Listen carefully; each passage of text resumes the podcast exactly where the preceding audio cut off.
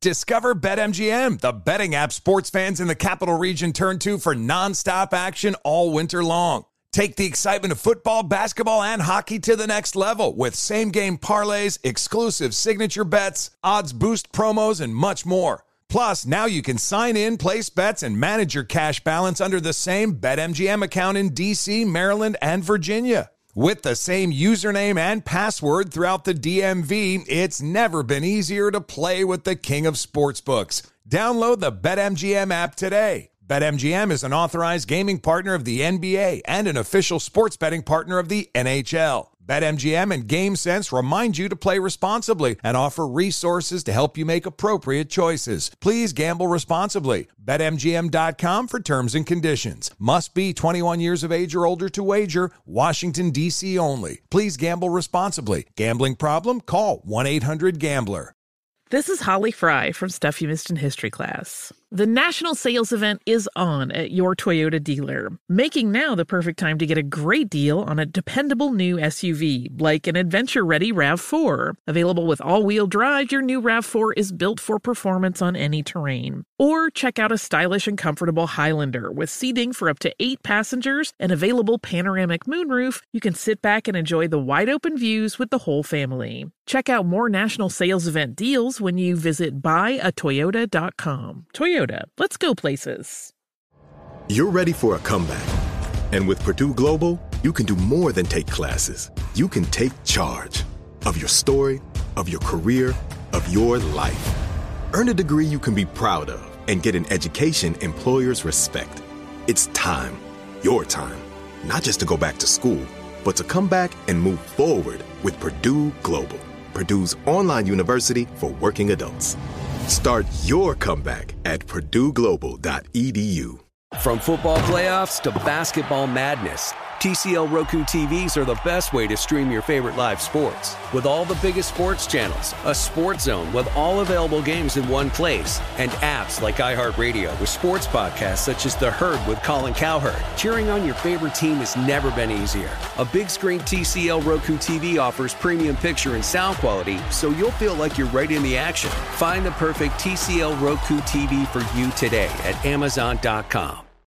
Hey, this is John Ridley. And this is Matt Carey, documentary editor at Deadline. And welcome to Doc Talk. John, we've got a hard hitting episode today. A lot of controversy well, maybe we should put the word controversy in quotes in the documentary field about the nominees for Best Documentary Feature. We're going to get into that with some amazing panelists. You get a shot, but the individuals behind every one of those images, they're complicated and they are human. This has been Doc Talk. Thank you. Great Thank conversation. You.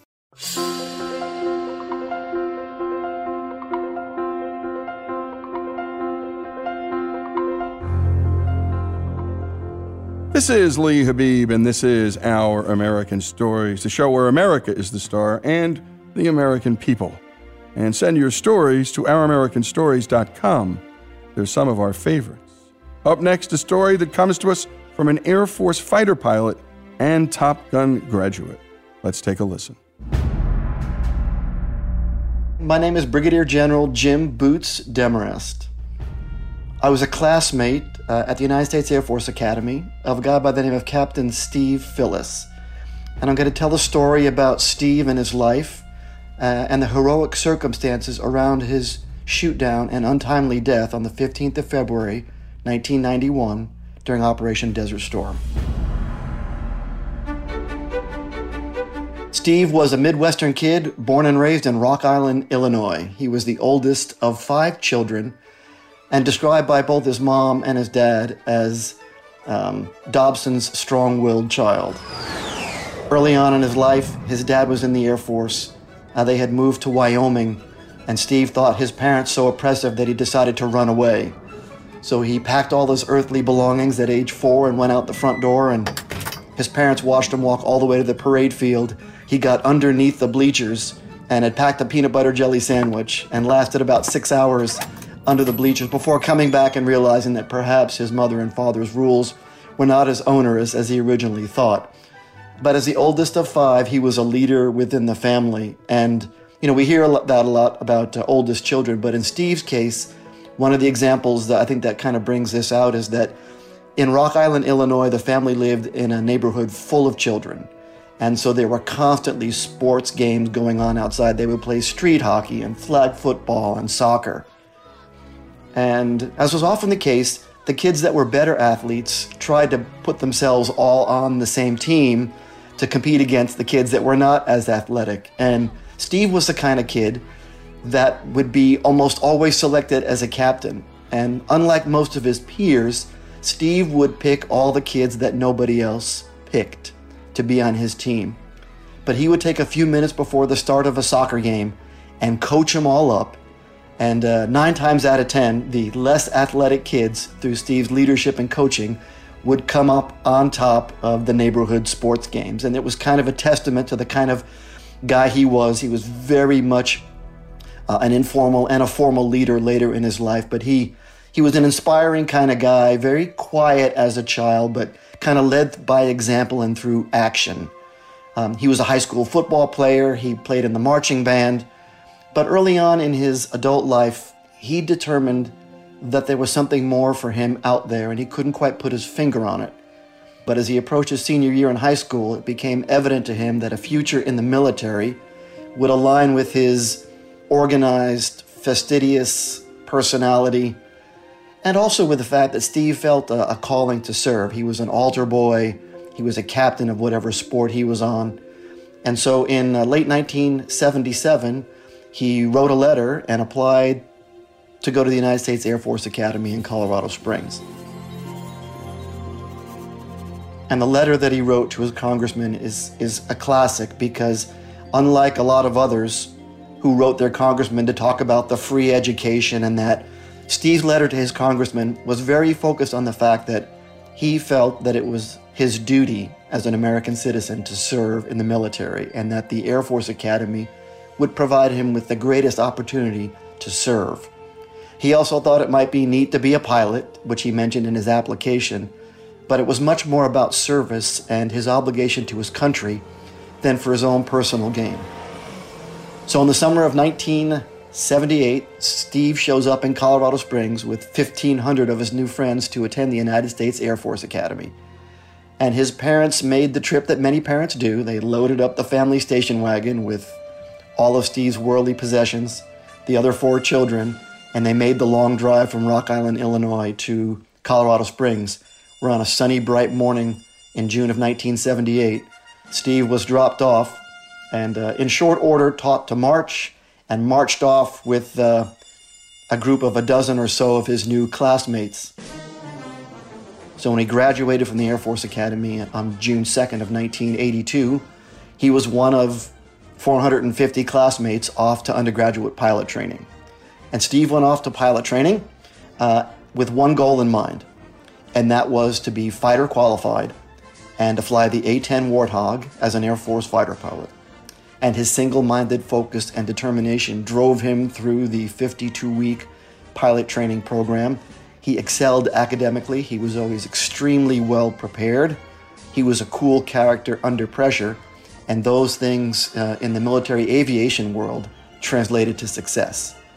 And so on assignment night in late 1983, Steve was fortunate enough to get his first choice, got assigned the A 10 Warthog, and is on, was on his way to uh, Alex, Louisiana, to Suwon Air Base in the Republic of Korea. After being in Suwon for a while, uh, becoming upgrading to instructor pilot, it became clear to Steve that he wanted to to excel in the A 10, and that means that he wanted to compete to attend the prestigious Air Force's Fighter Weapon School.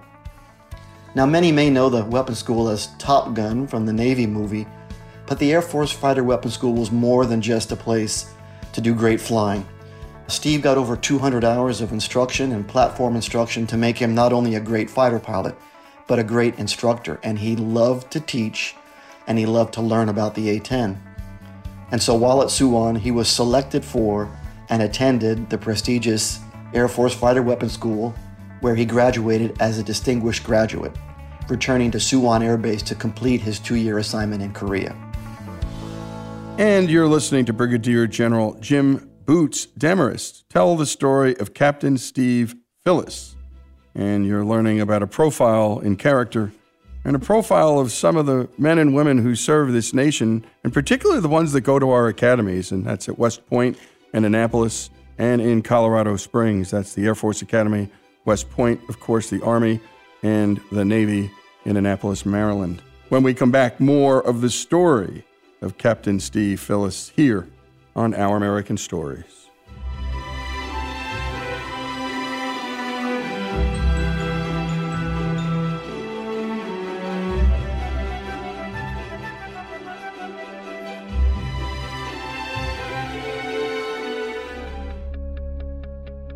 Here at Our American Stories, we bring you inspiring stories of history, sports, business, faith, and love. Stories from a great and beautiful country that need to be told.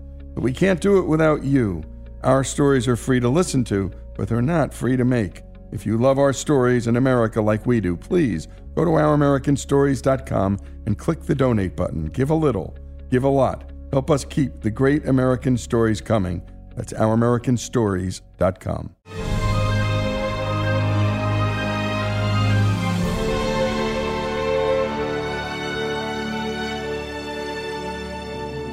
And we continue with our American stories and Brigadier General Jim Boots Demarest telling the story of Captain Steve Phillis. Let's pick up where we last left off.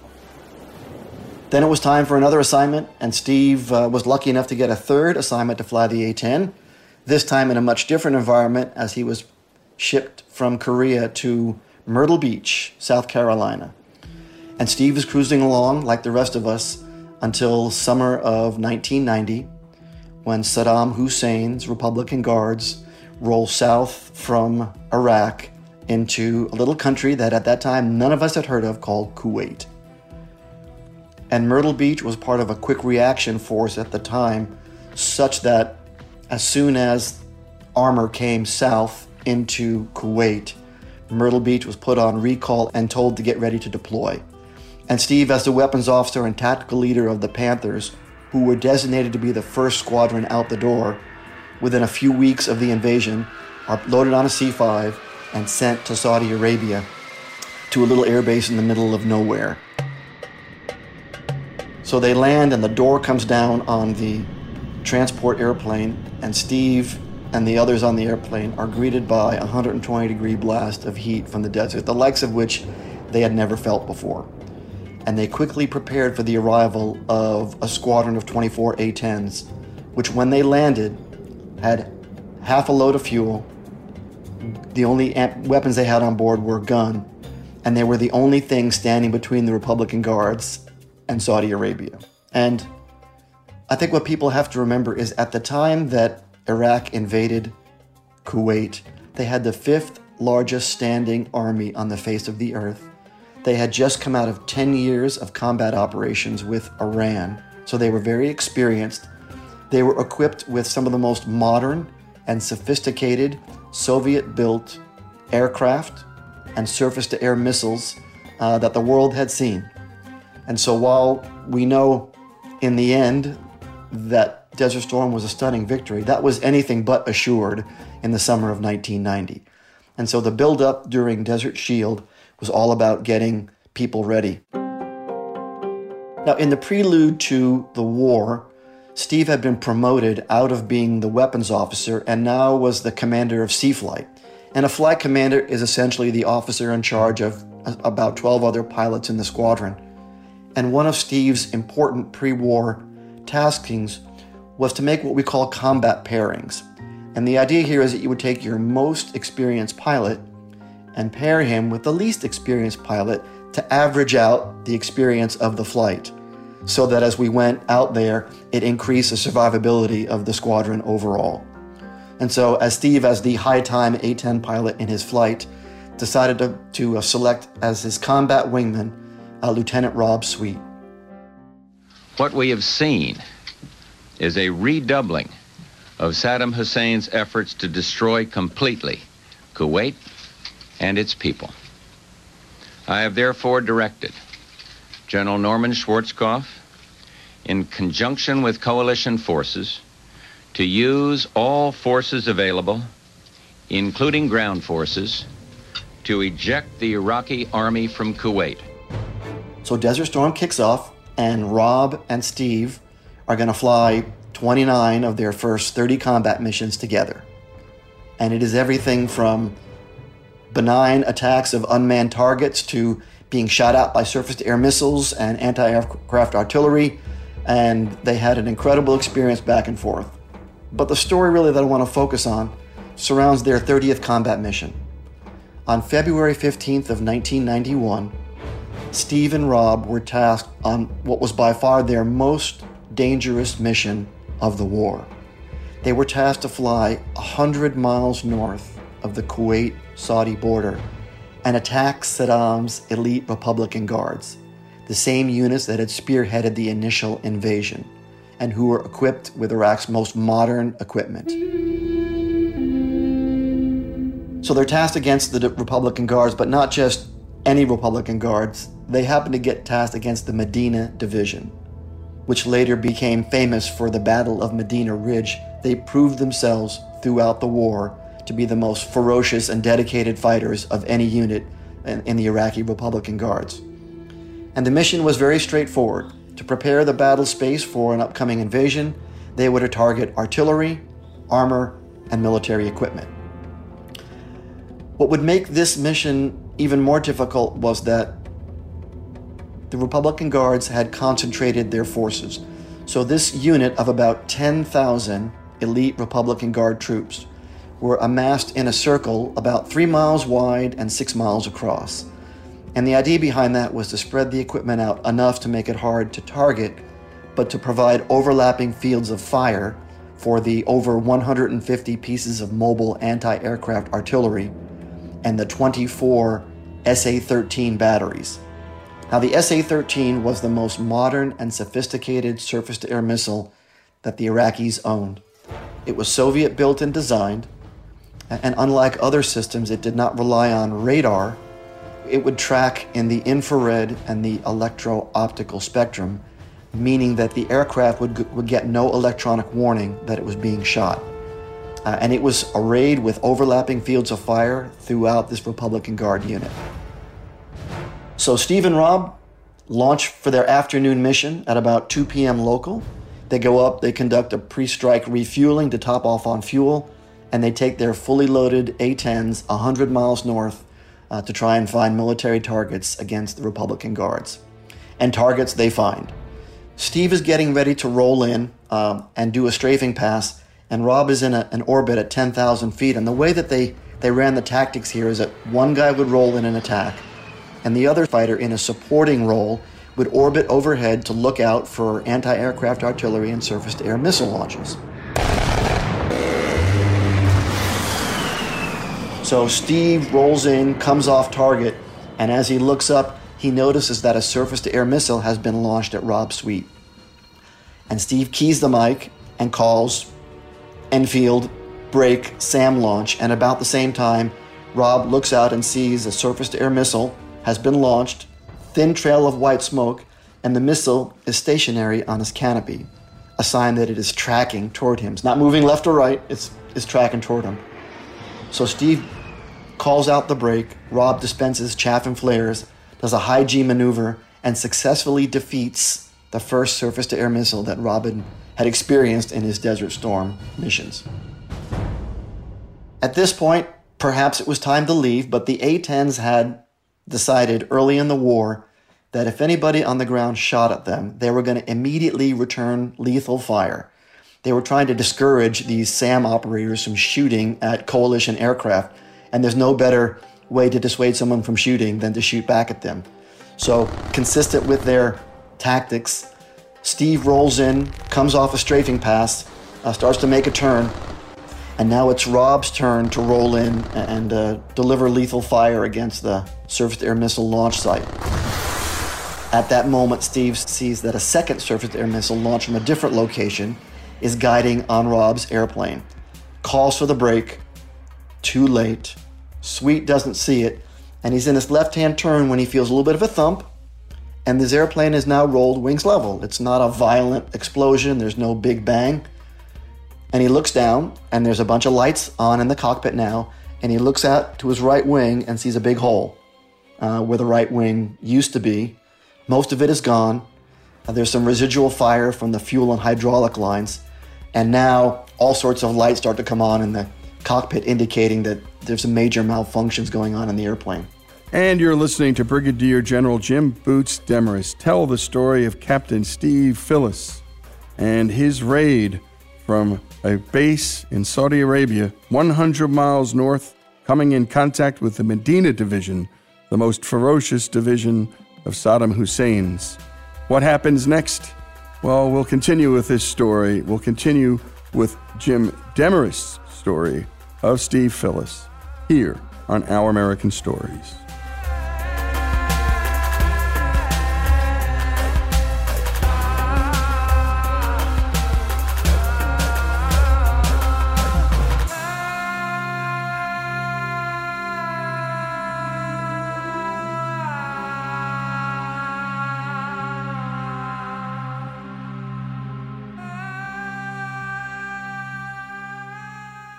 Discover BetMGM, the betting app sports fans in the capital region turn to for nonstop action all winter long. Take the excitement of football, basketball, and hockey to the next level with same game parlays, exclusive signature bets, odds boost promos, and much more. Plus, now you can sign in, place bets, and manage your cash balance under the same BetMGM account in DC, Maryland, and Virginia. With the same username and password throughout the DMV, it's never been easier to play with the king of sportsbooks. Download the BetMGM app today. BetMGM is an authorized gaming partner of the NBA and an official sports betting partner of the NHL. BetMGM and GameSense remind you to play responsibly and offer resources to help you make appropriate choices. Please gamble responsibly. BetMGM.com for terms and conditions. Must be 21 years of age or older to wager. Washington, D.C. only. Please gamble responsibly. Gambling problem? Call 1 800 Gambler. Ready to unlock a world of entertainment? Philips Roku TV has America's favorite TV streaming platform built in, so you can watch live TV, catch every game, discover must see shows and hit movies, and get all the best streaming apps in one place, like iHeart for all your favorite music, radio, and podcasts.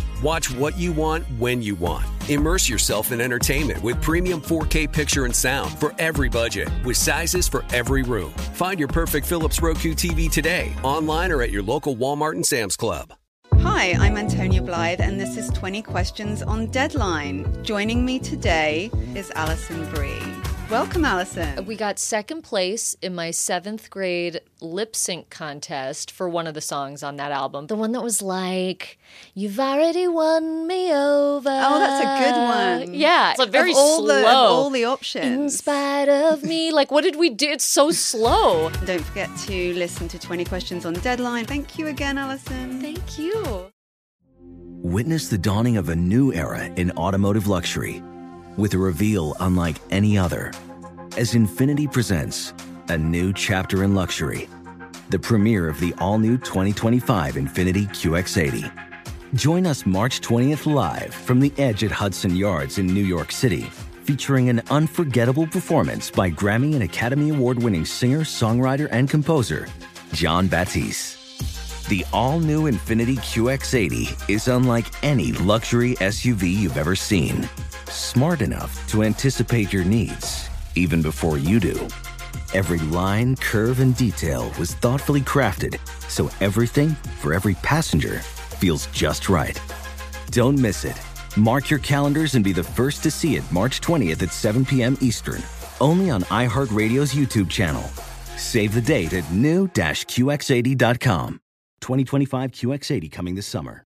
Are you looking to step up to a 4K smart TV? One that gives you unparalleled clarity and picture resolution? Then we've got good news for you because the Vizio 65-inch V-Series 4K smart TV is now just 348. With all your favorite apps built in, you can stream straight out of the box. You can even sing along to all your favorite music and radio on the iHeartRadio app. Looking for a smaller or bigger screen? Vizio offers unbeatable prices on all V-Series 4K smart TVs. Head to walmart.com today and score the 4K TV you've been waiting for.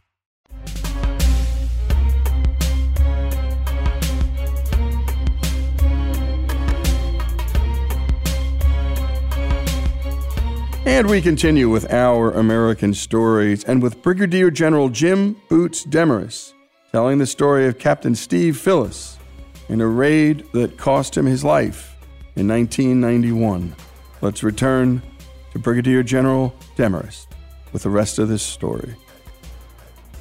The controls are not responding.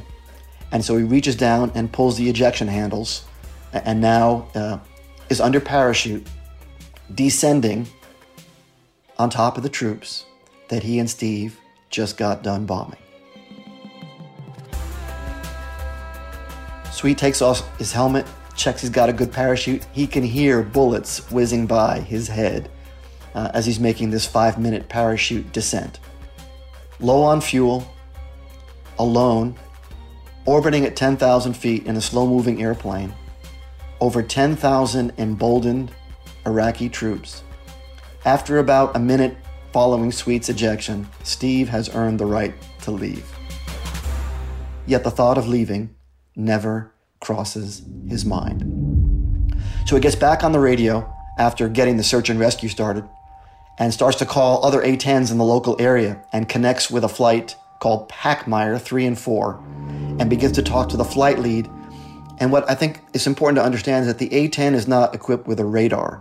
And so in order for A-10 pilots to find something, they have to visually acquire it. There's no radar or other gee whiz equipment that helps them find each other. So Steve is on the radio, orbiting in a left hand turn at 10,000 feet. Everybody on the ground with a rifle, with an anti aircraft artillery, or with a SAM system is now shooting at Steve. And Steve is trying to talk this flight of A 10s to come over his position to help provide additional firepower and support because he's not willing to concede the fact that Sweet's going to get captured. Three minutes after Sweet ejects, Steve is still orbiting over the target. And unfortunately, the inbound A 10s are unable to find Steve and locate Sweet's position. And so, in an act that can only be considered selfless and heroic, Steve reaches down and purposely dispenses high visibility pyrotechnic flares. His intent there is to use those as a visual signal to get the A 10's eyes on. What in fact it also does is that anybody on the ground that had not yet seen Steve now sees him. Three minutes and 45 seconds after Sweet ejects, an eternity in a combat zone orbiting over an entire division of Iraqi troops. Steve's A 10 is struck by an SA 13 and he quickly identifies the fact that it's mortally wounded. What does he do? The first thing he does is he gets on the radio and tells the guys that are inbound, hey guys, it's too hot here. You should not come. Then, and only after, making sure that his inbound friends are safe, he turns the airplane south to try and put additional distance between himself and Rob's ejection location, knowing that search and rescue forces are on their way to Rob. Steve makes it about 15 miles south, his airplane falling apart, he keys the mic on his way out of the area, and in a voice as cool and calm as I'm telling the story today, using the code word for the day for aircraft down, keys the mic and says, Enfield 37 is bagged as well. Just a few minutes later, unbeknownst to his friends, his fellow fighter pilots, his wingmen, his family, his A 10 is struck by another surface to air missile shot from a different Republican Guard unit that knocks the tail off of his A 10, and the mortally wounded airplane cartwheels into the desert, killing Steve Phillis on impact.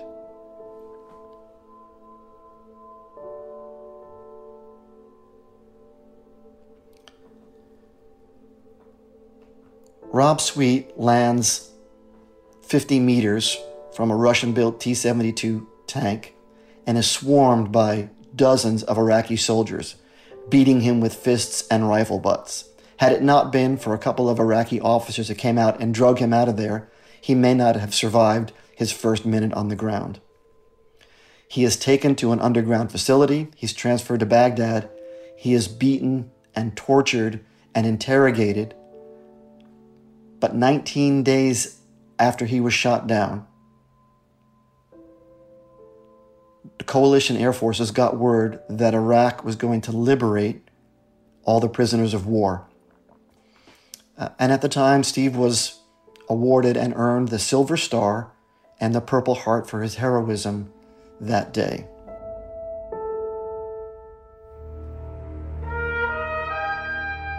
Air Force Magazine wrote a great article summarizing Steve's heroics and making the case and asking the question what does it take for a fighter pilot to earn the Medal of Honor?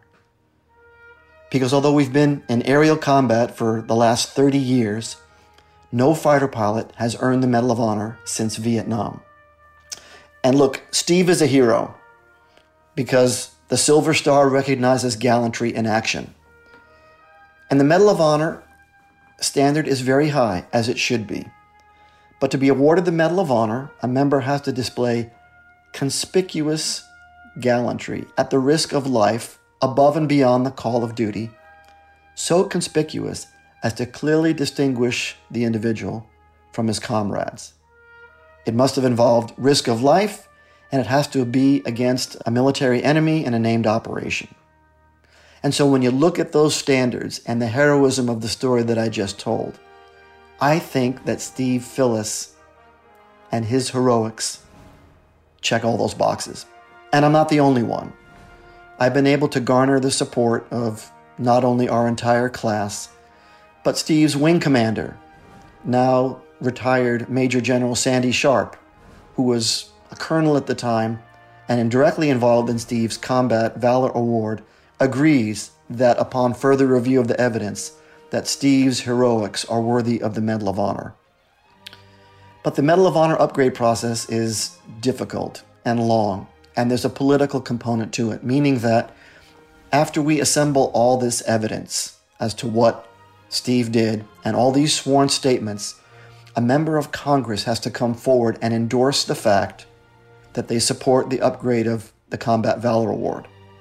And I am very pleased to announce that while I cannot mention the name of the United States Senator quite yet, a prominent senator has stepped up and said that they intend to endorse the package and put Steve Phillis's award forward to upgrade his Silver Star to the Medal of Honor. And whether it gets upgraded or not is beyond my control. But what is in my control is to share Steve's story of heroics in any way that I can. And I think that sentiment is best expressed by the dedication of the book, Five Nickels.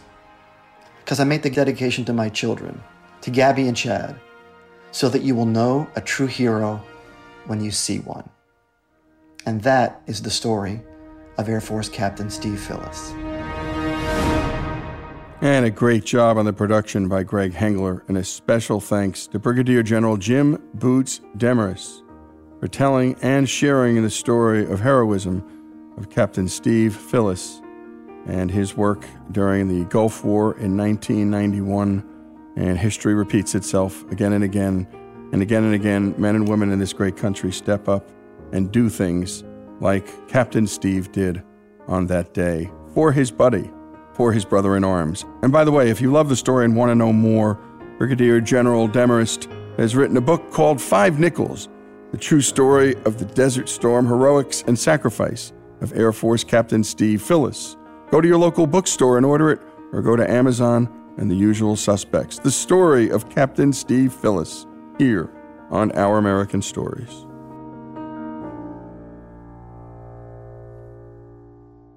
Discover BetMGM, the betting app sports fans in the capital region turn to for nonstop action all winter long. Take the excitement of football, basketball, and hockey to the next level with same game parlays, exclusive signature bets, odds boost promos, and much more. Plus, now you can sign in, place bets, and manage your cash balance under the same BetMGM account in DC, Maryland, and Virginia. With the same username and password throughout the DMV, it's never been easier to play with the king of sportsbooks. Download the BetMGM app today. BetMGM is an authorized gaming partner of the NBA and an official sports betting partner of the NHL. BetMGM and GameSense remind you to play responsibly and offer resources to help you make appropriate choices. Please gamble responsibly. BetMGM.com for terms and conditions. Must be 21 years of age or older to wager. Washington, D.C. only. Please gamble responsibly. Gambling problem? Call 1 800 Gambler.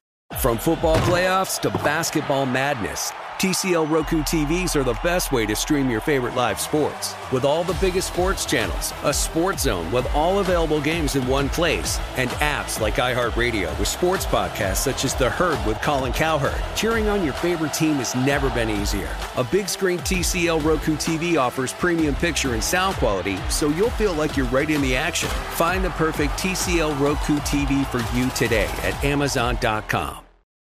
Hey, this is John Ridley. And this is Matt Carey, documentary editor at Deadline. And welcome to Doc Talk. John, we've got a hard hitting episode today. A lot of controversy. Well, maybe we should put the word controversy in quotes in the documentary field about the nominees for Best Documentary Feature. We're going to get into that with some amazing panelists. You get a shot, but the individuals behind every one of those images, they're complicated and they are human. This has been Doc Talk. Thank you. Great Thank conversation. you.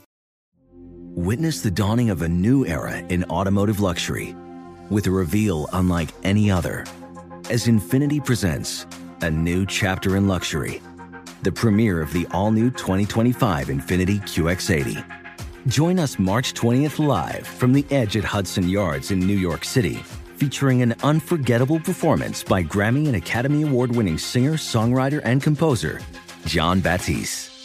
The all new Infiniti QX80 is unlike any luxury SUV you've ever seen. Smart enough to anticipate your needs, even before you do. Every line, curve, and detail was thoughtfully crafted so everything for every passenger feels just right. Don't miss it. Mark your calendars and be the first to see it March 20th at 7 p.m. Eastern, only on iHeartRadio's YouTube channel. Save the date at new-QX80.com. 2025 QX80 coming this summer.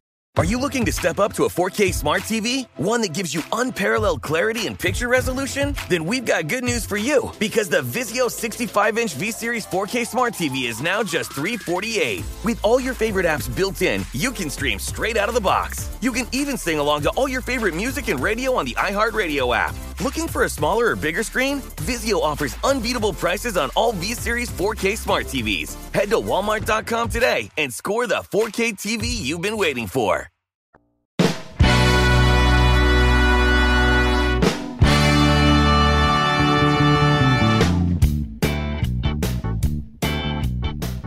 This is Our American Stories. Up next, a story from Mark O'Brien, who listens to us on KMOXAM in St. Louis. And this story is about one of his personal heroes. Mark is the author of Have Pool Cue Will Travel, which outlines this true character. Here's our own Monty Montgomery with the story.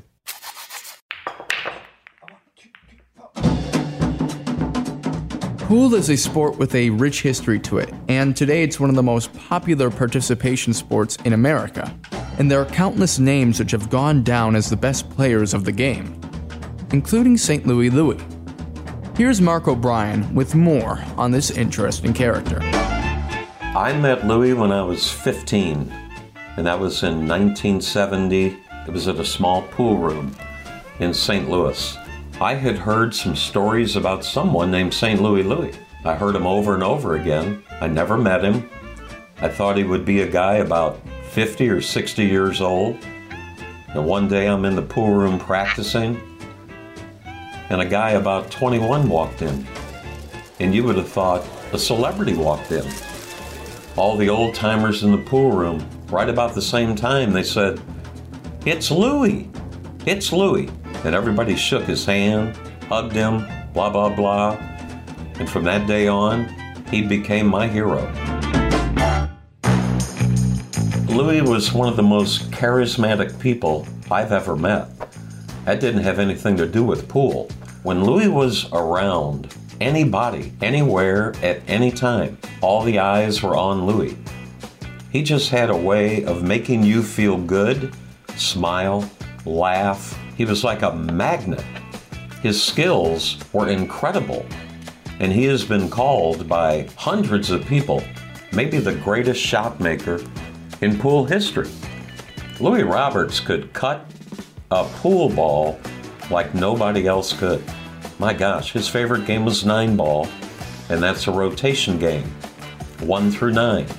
You have to hit the lowest numbered ball first, and if you make that, you go on to the next ball. And then when you finally get to the nine and you make it, you win the game. And Louis, if if he had an open shot, he would just run out. I mean, he was a stone cold run out artist. He was amazing, an amazing pool player.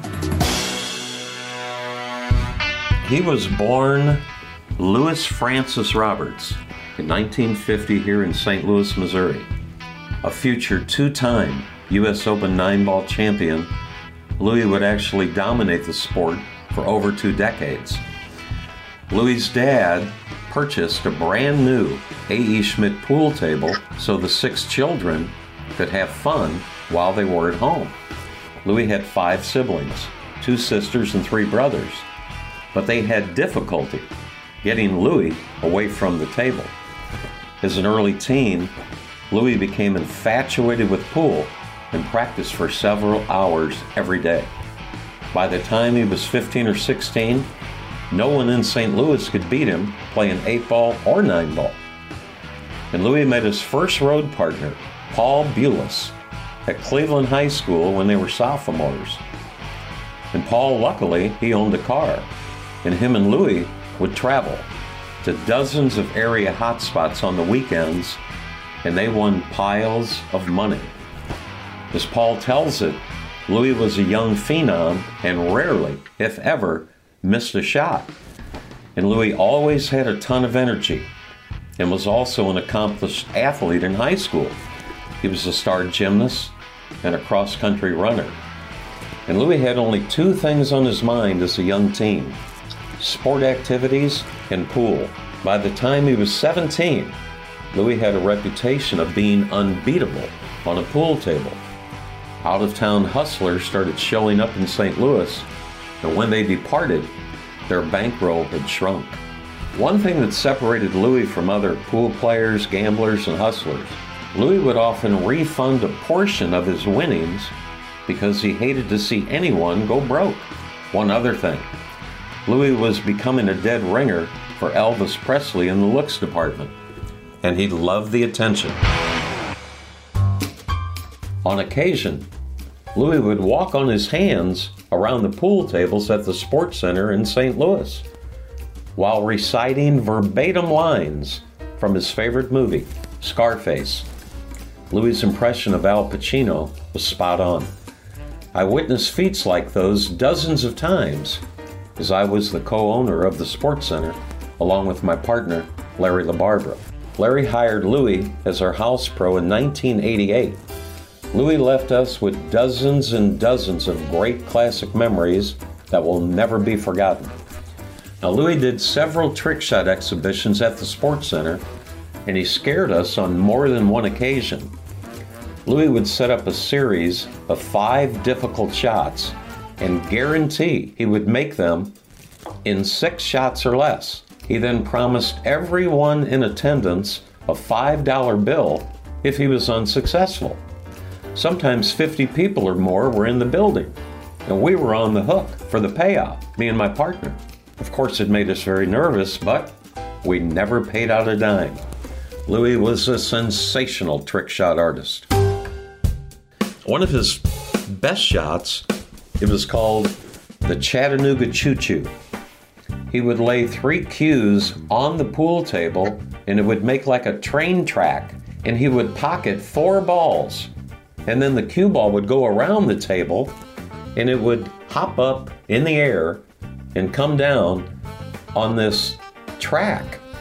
And then it would roll right toward another pocket, the cue ball would, to pocket another ball. That usually got the biggest rise out of the audience whenever he did an exhibition. Louis started winning or placing very high in major U.S. tournaments at age 22 when he won the 1974 Orlando, Florida Open Nine Ball Tournament, And that was versus a large group of other seasoned professionals and road tested hustlers. And it wasn't just his skill that won him tournament after tournament, it was also his wit. When your opponent approaches the table and gets down to, to take a shot, you shouldn't say anything. And Louis never did say anything. But while Louis was shooting, man, he was so talkative. He just might do things to make you nervous without you realizing it. One time, some guy came in. Louis did not know him. The guy asked for a large handicap, and the guy ran the first two racks. And Louis knew he was in a little bit of trouble. So he asked the guy, he goes, Hey, do you inhale or exhale? And the guy said, Well, what do you mean? He goes, Well, you play real good. I was just wondering, before you pull the trigger, do you inhale or exhale? Well, the guy got so confused, he was struggling to breathe the rest of the match. And he went on tilt and couldn't make a ball after that. Louis beat him. And then there was Louis's debut into the film industry. Well, a blockbuster movie hit the theaters in 1986 starring Tom Cruise and Paul Newman. The film was titled The Color of Money. When the producers and the directors were gathering a cast of pool playing teachers, Louis was a no brainer to be chosen. Louis was a great teacher of the game, and he used to give private lessons for a hefty fee. So Louis lasted a few weeks on the payroll. Louis and a few other great players gave hands on instruction to Paul Newman and Tom Cruise. Louis claimed he would have been chosen for one of the speaking parts in the movie, but they told him he looked too much like Elvis. So he can be seen in the movie uh, three or four times, and his name is actually announced at the big tournament. And Louis was very proud of that mention. Louis also mentioned that while Newman had average pool skills, Tom Cruise had never played pool and was more difficult to teach. So naturally, Louis became friends with Paul Newman and Tom Cruise. And Louis had a personal contact phone number for both of them, which he kept in his little black book.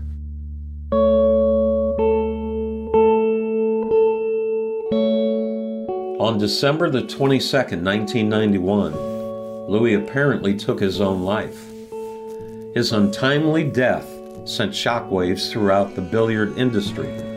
Back at our pool room, dozens of former and current players stopped by to pay homage and view the many pictures of Louis that were displayed on the wall right next to his favorite table, pit table number one, Louis' table. Godspeed, Louis, and rest in peace until we meet again in pool heaven. And great job on that piece, Monty Montgomery doing the work. Mark O'Brien, a listener, bringing us the story of St. Louis Louis here on Our American Stories. Infiniti presents a new chapter in luxury, the premiere of the all new 2025 Infiniti QX80, live March 20th from the edge at Hudson Yards in New York City, featuring a performance by Jon Batiste. The all new 2025 Infiniti QX80 is an SUV designed to help every passenger feel just right.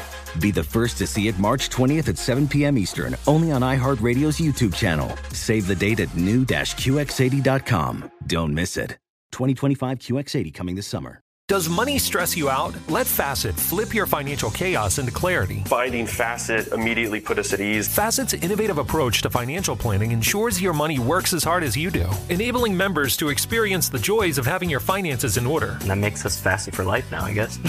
Visit facet.com, F A C E T.com to learn more. This ad is sponsored by Facet. Facet Wealth is an SEC registered investment advisor. This is not an offer to buy or sell securities, nor is it investment, legal, or tax advice. These testimonials are from current Facet members who are not compensated. All opinions are their own and not a guarantee of a similar outcome. Ready to unlock a world of entertainment? Philips Roku TV has America's favorite TV streaming platform built in, so you can watch live TV, catch every game, discover must see shows and hit movies, and get all the best streaming apps in one place, like iHeart for all your favorite music, radio, and podcasts. Watch what you want when you want. Immerse yourself in entertainment with premium 4K picture and sound for every budget, with sizes for every room. Find your perfect Philips Roku TV today, online or at your local Walmart and Sam's Club.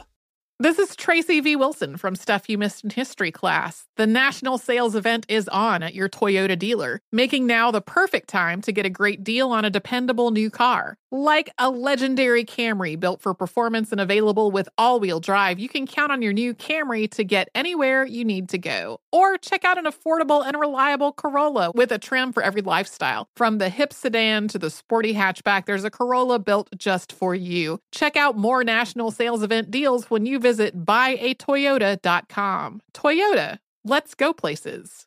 Welcome to the Scene to Scene podcast. I am your host, Valerie Complex. Today, I am chatting with Ji Young Yoo. Ji Young stars as co lead in the six part limited series Expats. I think I learn a little bit with every character that I play. I think usually I play a character and it causes enough introspection that I learn something about myself. I honestly can't gush enough about Freaky Tales. I'm so excited to share it with more people. If you like what you hear, be sure to review, like, and subscribe to the Scene to Scene podcast